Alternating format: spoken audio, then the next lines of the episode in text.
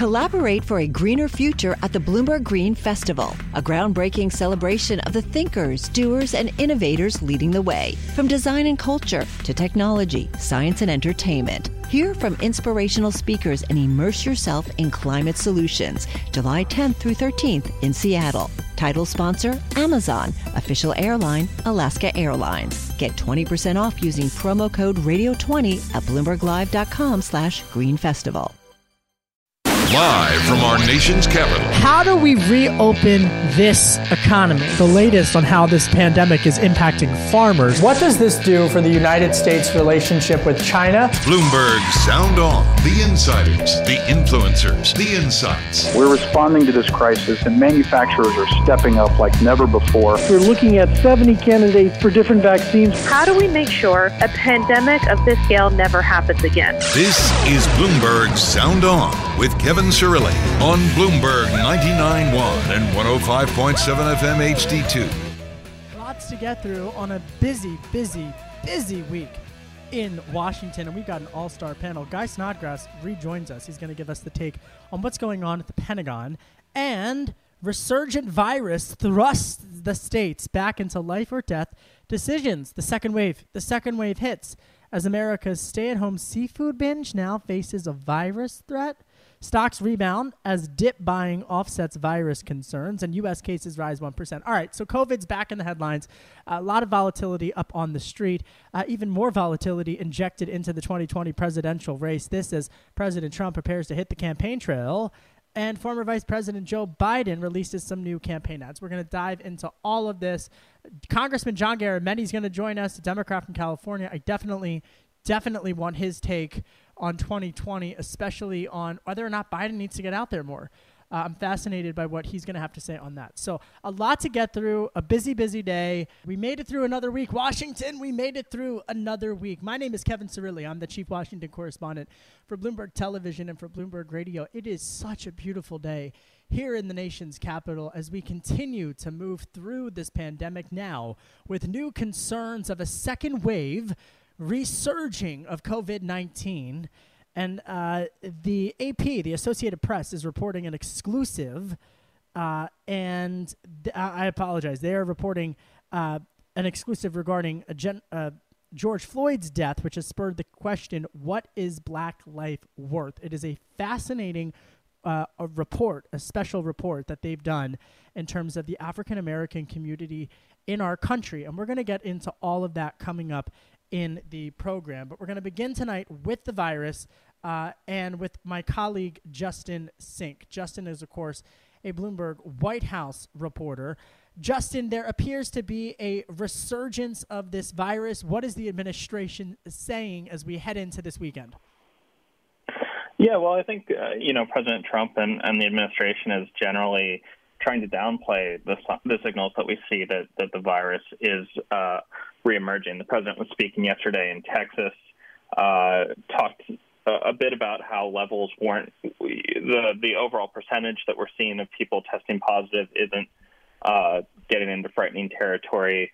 They continue to say that uh, states should drive ahead with reopening, but we are seeing state and local officials start to express more and more alarm, and so you know, this weekend was a big weekend for the president. He went to Texas. Now he's in Bedminster for a few days. He's going to go to the uh, graduation ceremonies at West Point. He's clearly trying to signal uh, that he wants people to get back and, and start reopening things. And, and that's in no small part because revitalizing the economy before the election is going to be crucial for his electoral chances.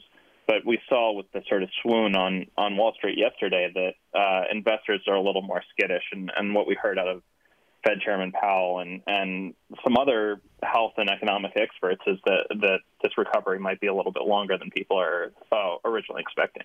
Yeah, and coming up, we're going to talk with uh, Thaddeus McCotter, who is uh, a, Republican and uh, a former congressman from Michigan's 11th congressional district about just how important that economy is. And did you see this? Justin Sink, Bloomberg White House reporter, that Larry Kudlow said a second wave has not appeared Meanwhile, the United States will provide 96 million masks to train and plane passengers. So they're going to be giving 96 million masks uh, to, if, if to anybody who's going on the Acela corridor or flying around the country. Um, but we've only just begun this, and even as the U.S. consumer sentiment is continuing to rise, the World Health Organization is warning that the coronavirus outbreak is just starting and will wreak more havoc, adding uh, to uncertainty.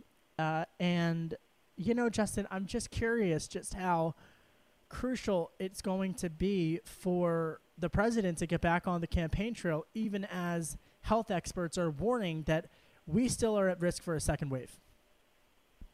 Yeah, so uh, we've heard from from the president and his campaign that he expects to restart rallies soon, including a week from tonight. Uh, he'll be in Tulsa, Oklahoma, for his first rally since the coronavirus really kicked off. He's got others planned for states, including Florida and Arizona, that have been a little more aggressive about opening back up. And I think that's evidence that the president is really trying to recapture uh, some of the momentum that he felt like he had before this this crisis hit. Uh, you know, public opinion polling, electoral polling shows that that Vice, former Vice President Biden is really starting to pull ahead.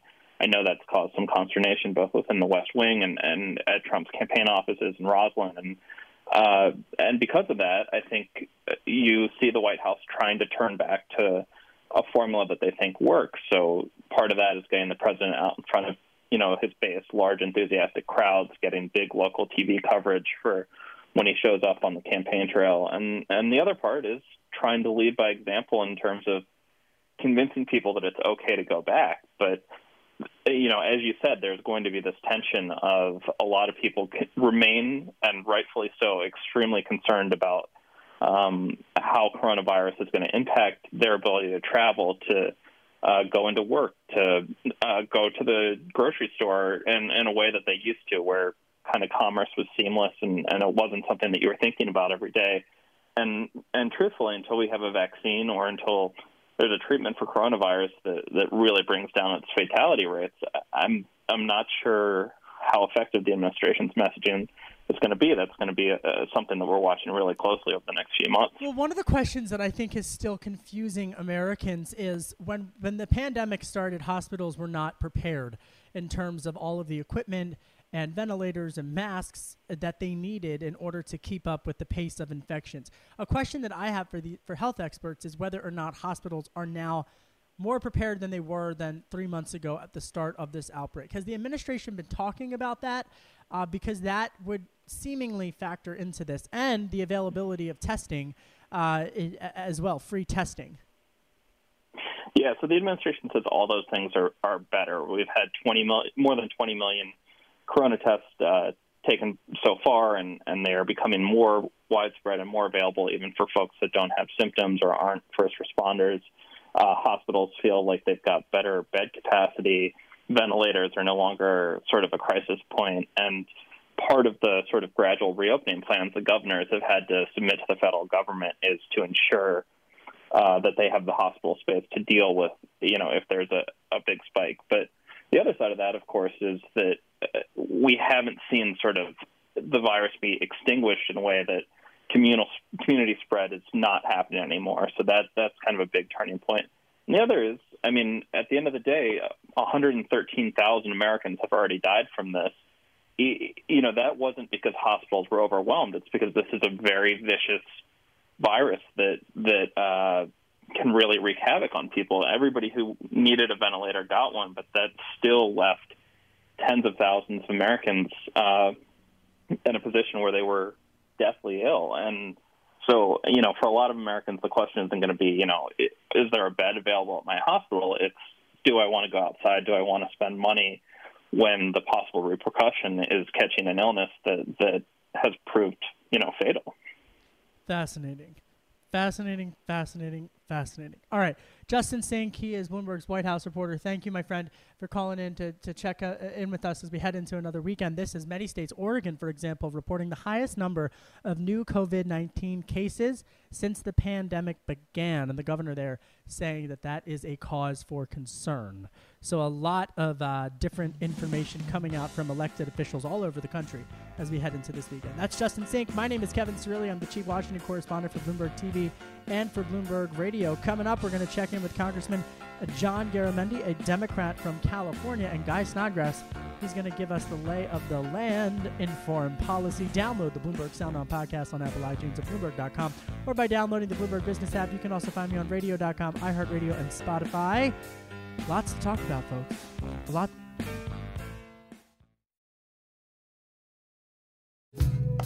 This is Bloomberg Sound On with Kevin Cirilli on Bloomberg 99.1 and 105.7 FM HD2. I think we're going to get some sports back. Uh, DC United's been tweeting out all of these pictures of the players uh, at Audi Field.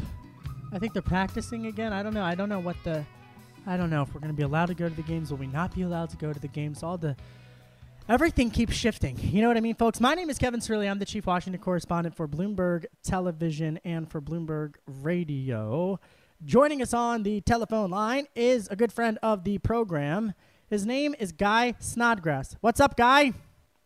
Hey, Kev. Happy Friday. How you doing? You know, we made it. We made it. And Guy, of course, is uh, the the um, Where's the title? There it is. CEO of Defense Analytics. He's the former director of communications and chief speechwriter to Secretary of Defense James Mattis. He's also the author of the book Holding the Line Inside Trump's Pentagon with Secretary Mattis. But, Guy, you also have a new book coming out that I do, I know about. Am I allowed to talk about it? Sorry, I, we're on. Yeah, air. go ahead. Go ahead.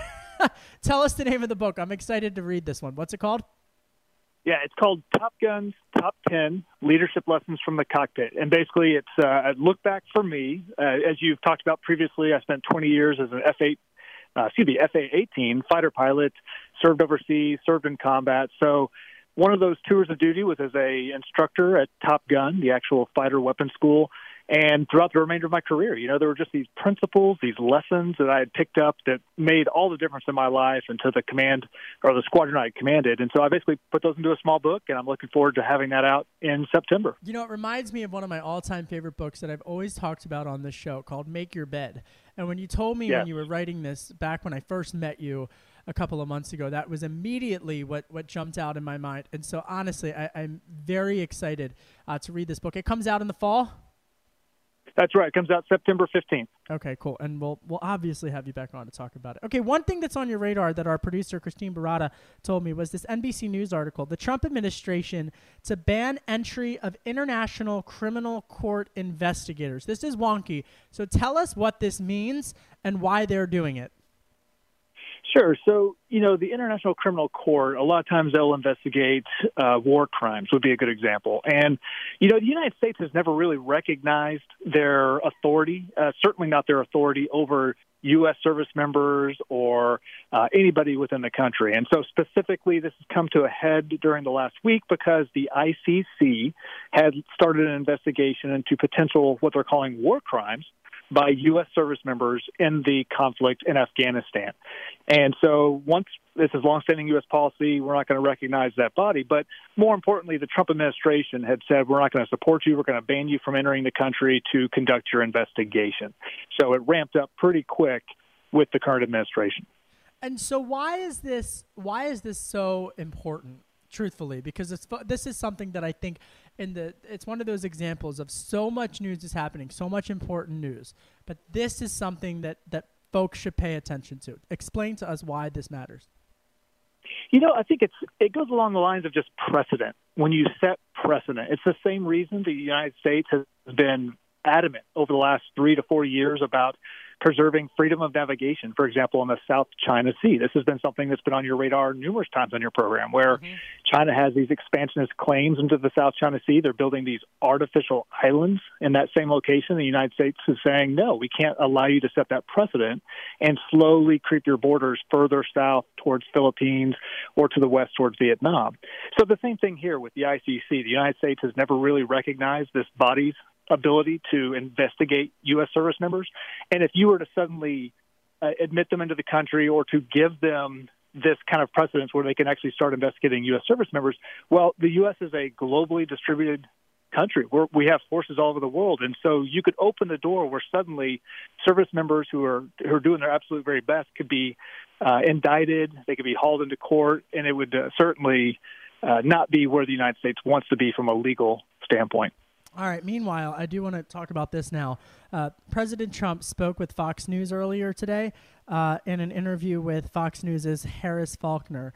And one of the many, many topics that came up was was the president responding to the Joint Chief of Staff Chairman General Mark Milley.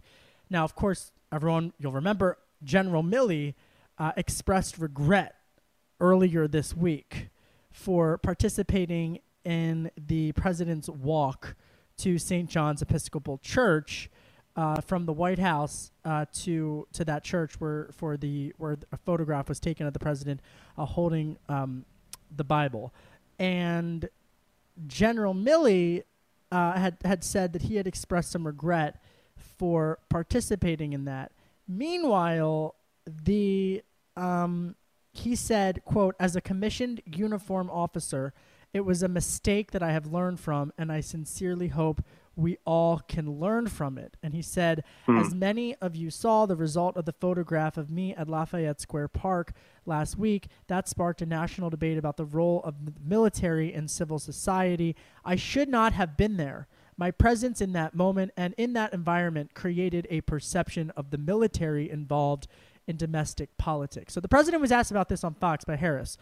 And what he told her was that he's quote unquote fine with it. He said he was fine with it. Um, you know what? You know you've worked with all of these individuals behind closed doors and publicly. Uh, you are a speechwriter uh, for obviously for for Mattis. When you, he, wh- you know, I just I'm curious. Just go go with this. I mean, what's going through your mind? Well, you know, I think this has I guess, rapidly reached a suitable conclusion in my mind, and I think in the mind of many men and women wearing the uniform of our country, as well as scholars. There's a number of scholars who, who had waded into this debate about the civilian military relationship. What should that look like? And just as a 30, you know, a real quick recap, uh, when you have a the chairman of the Joint Chiefs of Staff in his battle fatigues roaming the streets of Washington D.C. during the height of these protests, that was the the primary concern. That it was a very bad optic for the U.S. military to be seen as conducting a domestic policing operation. That is not what the military should be doing, should be involved in, and that caused a pretty swift uproar. So I think this has reached a very good conclusion. The chairman of the Joint Chiefs of Staff, he he realized the importance of that optic and how dangerous it could be for the longstanding trust the American public has given to the military. And he issued this, uh, not even really an apology, he just issued this guidance saying that this is not the way the military should be used. And I think it's great of President Trump that he said he's fine with what General Milley said because that helped to rapidly diffuse what could be a very tense situation between the Pentagon and the White House. All right, Guy Snodgrass, appreciate you coming on. Uh, I'll catch up with you later this weekend. I'm driving back to Delco. I have a long drive tomorrow. I'm going to catch up with my mom this weekend as well. Uh, Congressman John Garamendi's coming up next. Democrat from California. Guy, I'll talk to you later. That's coming up next on Bloomberg 99.1. Collaborate for a greener future at the Bloomberg Green Festival, a groundbreaking celebration of the thinkers, doers, and innovators leading the way. From design and culture to technology, science, and entertainment. Hear from inspirational speakers and immerse yourself in climate solutions. July 10th through 13th in Seattle. Title sponsor Amazon. Official airline Alaska Airlines. Get 20% off using promo code Radio20 at BloombergLive.com slash Green Festival. This is Bloomberg Sound On with Kevin Cirilli on Bloomberg 99.1 and 105.7 FM HD2. I'm Kevin Cirilli, Chief Washington Correspondent for Bloomberg Television and for Bloomberg Radio. Shout out to our remote control, working from home control room, Charlie Vollmer and Nicholas Falco. And uh, Nick tells us in our group Sound On chat that the answer to my question, the MLS is doing a World Cup style tournament in or at in Orlando at the Orlando Wide World of Sports Complex, and that starts on July 8th. And then there's talks that they're going to have some type of regular season after that. So DC United training, training to go to Florida, Florida battleground state of Florida, and I, the word is that the Republican National Convention is going to be in Jacksonville. So Florida, always Florida's getting everything. They're literally they're getting sports, they're getting the convention, you know, I mean, Florida folks. Um, who's on the line now? Congressman John Garamendi, a good friend of the program. Congressman is a is a Democrat from California. I have not spoken with you in a while. How's your family? How's everybody doing with uh, the situation? And are you ready to get sports back? well, only if it's properly done. We got to really pay attention to the yeah. CDC guidelines. Otherwise, we're going to see this uh, coming right back into our family. So, bottom line is, I'm not recommending my family go down to the University of California Memorial Stadium to watch the Golden Bears beat. Do it virtually, folks. Stay out of the crowd. Uh, Congressman, um, you just introduced a bill uh, that I think is, is really, really important for the conversation that we've been having uh, on this program. And it's to, it's to support special districts in future coronavirus relief legislation. It's called the Special Districts Provide Essential Services Act. Can you tell us what it does and why it's important, especially as we're having conversations about the next round of economic stimulus? Exactly. Uh, all of the legislation, including the HEROES legislation and the previous four bills, always spoke about cities, counties, and state government. Uh, and, and they're certainly critically important.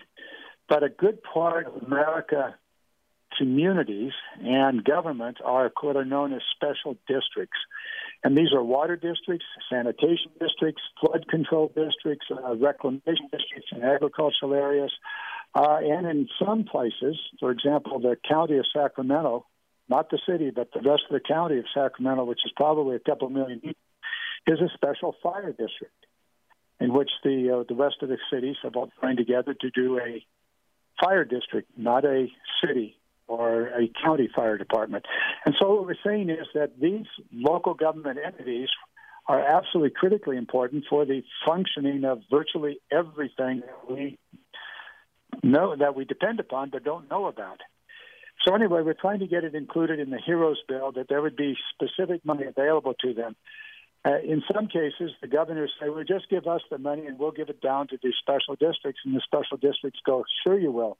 After you take the top twenty-five percent, and leave us with what's ever left, unless you get mad at us, in which case we're not going to get the money we need. Anyway, we need a mechanism to get the money to these special districts because they are the unknown foundation or the little recognized foundation for much of what we depend upon water, sanitation, uh, certain uh, transit districts, and the like. So, I mean, it, it really is important because for for for the you know, we talk so much on this program about supply chains and economic supply chains, but literally, folks, from a sanitation, like where we get the water, the sewage. I mean, these they need a, an immediate, immediate. I don't even want to use the word liquidity, but they need immediate uh, financial assistance. Are you confident, Congressman, that this is going to get solved in whenever the uh, next round uh, of negotiations, likely at the end of July, early August, gets through? Well, first of all, the, the overarching question is: Will there be a HEROES bill or some yeah. form of it? Down, McConnell said no, it's dead on arrival, and then he kind of changed his mind. He said, "Well, maybe so, but a lot less money." Uh, all of that indicates to me that there's a negotiation potential here, and what I want to see in that negotiation is that certainly this, the this governments, the local, state uh, governments have to have the money. Otherwise, there's going to be serious, serious hurt. And among those, I is another uh, among the districts in many cases, uh, not so much in California, but around the nation, a special district is a school district. May not be getting money directly from the state government and could therefore be left out of that uh, flow of federal assistance. So it's really important. I think that if a bill is to move, and I'm confident that one will, it will ultimately be included uh, what we're finding since we've introduced the bill is that we're getting calls from all over the nation saying, "Oh, we like that, we like that. How are we going to get it in?" And I'm going to say, "Well, talk to your senator, uh, and we'll get it in." Because the action will first be in the Senate, then probably a, a conference, either a formal or an informal conference. Uh, uh, I guess the good news is that uh, Pelosi will be uh, leading that conference, and she's certainly aware of California but there are very few special districts in, in San Francisco. In fact, the city of San Francisco is both a city and a county combined. So uh, she may not be as um, aware and uh, involved as, as I would in my district, where we have probably a, several hundred of these across California. There are at least 1,300 special districts that do everything. Mosquito control district. Shall we talk about that?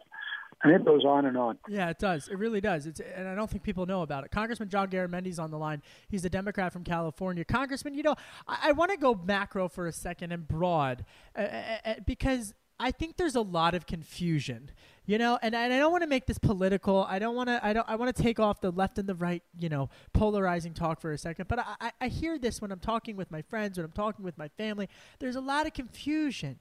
You know, I mean, on the one hand, you've got the CDC guidelines. On the next, you have reports of a potential second wave. Then you have the World Health Organization with their report that they've since backed off on of, of whether or not asymptomatic carriers are really going to be as uh, transmitting uh, on COVID 19. You know, where I grew up, the, you know, you can go to the Jersey Shore outside of Philly. You can drive down to the Jersey Shore. The beaches are open, but you can't go to the local hair salon to get your hair cut. And so I, I, I just as you're a policymaker, you're in this, you're you know talking to to the experts day in and day out. And what I want to wrap my head around is how do you navigate through this confusion to arrive at a decision because these decisions are having immediate consequences on families and people being able to pay their bills. Well, you're absolutely correct about the confusion. Uh, we had a conversation two days ago uh, as we were doing a virtual graduation for three of our grandchildren that are graduating from high school. Um, and our daughter, who is a, uh, middle school art teacher, has 240 kids. And she said, I have no idea. She said, I am so nervous. I'm so upset, not just for my health, but for these kids. What are we supposed to do? How are we supposed to uh, be or stay as healthy as we can?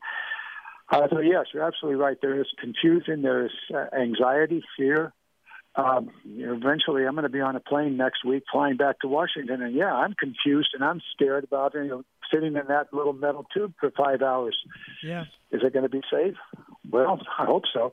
Uh, but the uh, the point here is that here's what's the problem, and I'll try not to be too political about it, but the president is sowing confusion, plain and simple. Um, uh, he saw it in his press conferences when he was actually running these uh, COVID 19 uh, press availabilities every day, where he'd get up there and he'd talk for an hour, often contradicting the experts, uh, Fauci and uh, and and and you go, well, what what gives here? What are we talking about?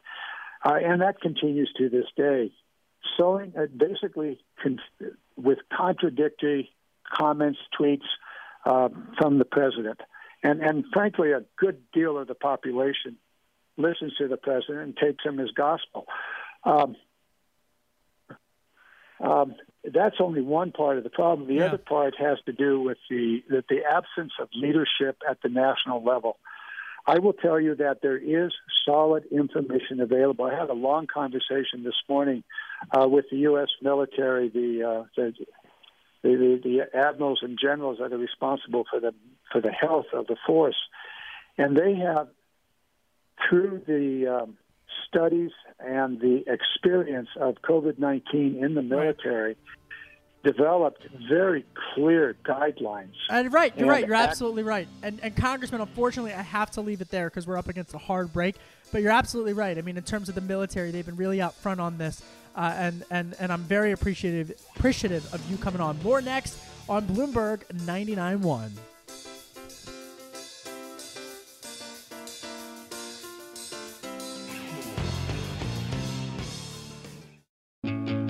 This is Bloomberg Sound On with Kevin Cirilli on Bloomberg 99.1 and 105.7 FM HD2. My name is Kevin Cirilli. I'm the Chief Washington uh, correspondent for Bloomberg Television and for Bloomberg Radio. It's going to be a nice weekend, folks. In the 80s, according to uh, the weather reports, the meteorologists. It's going to be like 80 degrees on Saturday, high 70s on Sunday. Part, partly, uh, partly cloudy. Uh, so you know, it'll be good. I, I'm going to Milano for lunch tomorrow. I haven't been there really since all of this started. So it'll be good to see Franco. All right, Thaddeus McCotter's on the line. He's the former U.S. congressman from uh, Michigan's 11th congressional district. He was in office from 2003 to 2012. He was on the uh, House Financial Services Committee and the subcommittees on financial institutions and consumer credit. He was on capital markets, insurance, and government sponsored entities, the GSEs. Remember them? The GSEs, and on international monetary policy and trade. Everything we talk about daily. So he's uh, an expert on all of that, especially in offering the conservative perspective. Thanks for coming on, McCotter. How are you? How you been holding up throughout all of this? Well, as you know, thanks for having me on. Well, as you know, Michigan's been very hard hit by yeah. COVID. Did we lose him? Is he still there? Hello. Hello. Thaddeus McCotter. It looks like we're having a little bit of uh, trouble hearing from him, so hopefully our control room can uh, can sort that out. Uh, Thaddeus McCotter. He's a former U.S. congressman from Michigan's 11th congressional district. Uh, controller, I'm just. He's there. Are you there? Could we have a better connection? Yeah, hello. Can you oh, hear me? There, yeah, perfect. You're coming in loud oh, and clear. Great. All right, so tell us about Michigan. You're right. It's been absolutely hard hit as a result of this. Go ahead. Yeah, it's been very hard hit, especially our senior population. And as you know, as we've seen reports, Michigan went into lockdown, and it's been a pretty um, draconian one in many ways. And it's obviously had an effect on the economy, and we've seen that in some of the numbers that have put up. Uh, recently, we started to come out of it, but in the end, we're looking at about 22% unemployment according to the May figures, and we're probably second highest unemployment in the country. And it's going to take a lot of work and a lot of courage to come out of this, but I think we will. You know, do you think that there's going to be another round of economic stimulus end of July, early August? Congressman Garamendi was just on before you, and he said he's still unsure. It looks like Leader McConnell in the Senate is, is signaling, yeah, he would get on board with it, maybe begrudgingly, but he'd get on board with it. Uh, but do you think Michigan needs some more some more economic stimulus? Well, it wouldn't hurt, especially because of, the, of what we don't know. And the key factor is going to be how are individual people going to measure their safety in this pandemic? Are they going to come out? Are they going to start buying? Or are they going to stay inside and come out more gradually? What is that's going to be the key? How individuals do this, and I think it would probably be prudent at least to start planning, making concrete steps towards having another round of economic relief for unemployed workers, especially for states like Michigan that have always been uh, we get quicker, sicker, and we get better later. So it certainly would be something we'd be looking forward to. It'd probably be very helpful. You know, as you look at the the president's public comments uh, with the governor there, and, and Michigan just such a crucial battleground state in 2020. You know, it, it, it really has been remarkable just to see how the Democratic governor there, Gretchen Whitmer, has been uh, you know, navigating this with President Trump. You're on the ground there, uh, and you're a, a, Republican. But what? How has that played in in Michigan, the battleground state, uh, between President Trump and Governor Whitmer? Well, to a certain extent, it's more heat than light. It's more light than heat, actually. I mean, me, more heat than light. They tend to fight. They tend to fight, but things still wind up getting done. So, despite it all, I mean, when she eventually declared this emergency, the president agreed. When you see the stimulus come through, even though we've had difficulty with our uh, unemployment system, for individuals. We've also had roughly 340,000 people filing false claims that they've had to sort through. But in the end, they scream at each other, but things keep getting done. Now, it's a little different when you were dealing with Newsom and Cuomo earlier, and they were getting along with the president, but I didn't see much difference between how they, their response from the federal government and ours was. In the end, it's really irrelevant if they fight with each other as long as what happens is in the best interest of the people of Michigan and the country, and so far it has been. And so the cat calling and all that may be unfortunate on both sides. But in the end, it's what have you done for us? And both of them seem to be doing their best to let their own personal differences get out of the way and let good things happen to people in Michigan. Thaddeus McCotter's on the line. He's a former U.S. congressman from Michigan's 11th congressional district. He was, uh, you know, I don't want to put, I don't want to define your political ideology, but you were seen as more of a, a, a centrist Republican, as someone who was a member of the Republican Study Committee. So I hear your tone. I hear in your tone, and I'm wondering, uh, Michigan being such an important battleground state how I mean, polls have Biden leading uh, uh, up a little bit. uh, ahead of Trump. How can from your perspective, does Trump turn it around ahead of November? Uh, and do you think that, that the recent past couple of weeks, whether it's George Floyd, whether it's the pandemic, do you think that that will be on the minds of voters come November? In Michigan well, right. specifically? Yeah, well, I think what's going to be on most people's mind is the economy, is how we can get out of this and who's best equipped to get us out of this. Obviously, as a Republican, I think the past performance of President Trump prior to the lockdowns and the pandemic certainly showed the ability to grow this economy at a great rate. I think it's going to be a very difficult argument for Mr. Biden.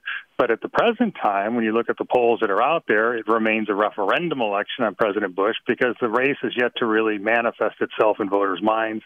And and they're looking at how they feel today. And no matter who was president. If George Washington was president during the time of a, a pandemic, a lockdown, and then you had the the situation with the protests for Black Lives Matters, I don't think any president would have particularly positive numbers at the present time.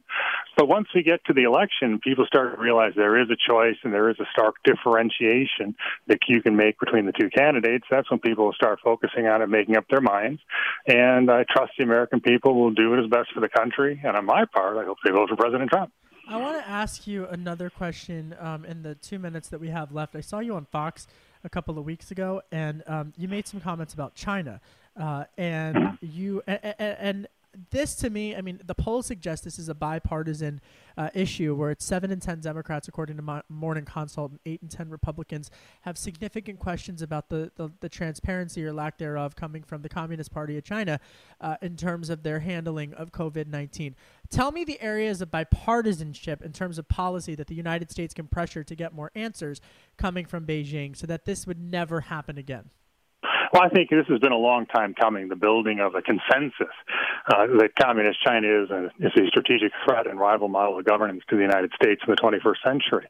Ironically, this is one of the few things that you could actually count on early on that President Trump and Speaker Pelosi would agree on. Speaker Pelosi has certainly been rather hawkish on communist China, understanding yeah. the brutal nature of that regime. So I think that once we continue to go forward and get past some of this, certainly past the election, I think whoever's president, again, I hope it's President Trump, I think you will see the continuation of the bipartisan consensus that communist China is not our friend, does not hope uh, to have particularly good relations with us, continues their predatory trade practices, their intellectual property theft, and their devaluation of currency and others. And people are tired of it. You know, continue to see communist China's uh, persecution of the Uyghurs, persecution of the Tibetans. You're going to continue to see that, and the American people are going to continue to form an even larger consensus uh, that communist China is something we must decouple ourselves from with, especially our supply chain, because it is a very fragile one when you deal with a regime like that. And we've already seen that with the, with the pandemic and their failure to admit, certainly to admit it forthrightly and quickly, uh, what happened with the Wuhan virus, so the rest of the world could react and prepare itself. All right. Thaddeus McCotter, former U.S. Congressman from Michigan's 11th Congressional District. First time on the program. Appreciate you calling in, sir. Would you come back on? I guess I guess he's gone. Not again. would you could you come back on the show? Yes. All right, good. I was. what a way to end the week. Have a good weekend, sir, and uh, we'll catch up with more policy and politics. Stay safe, everybody. I'm Kevin Cirilli, Chief Washington correspondent for Bloomberg Television and for Bloomberg Radio. You can't make it up, folks. Thanks for listening to Bloomberg 99.1. Collaborate for a greener future at the Bloomberg Green Festival, a groundbreaking celebration of the thinkers, doers, and innovators leading the way. From design and culture to technology, science, and entertainment. Hear from inspirational speakers and immerse yourself in climate solutions. July 10th through 13th in Seattle. Title sponsor Amazon. Official airline Alaska Airlines. Get 20% off using promo code Radio20 at BloombergLive.com slash Green Festival.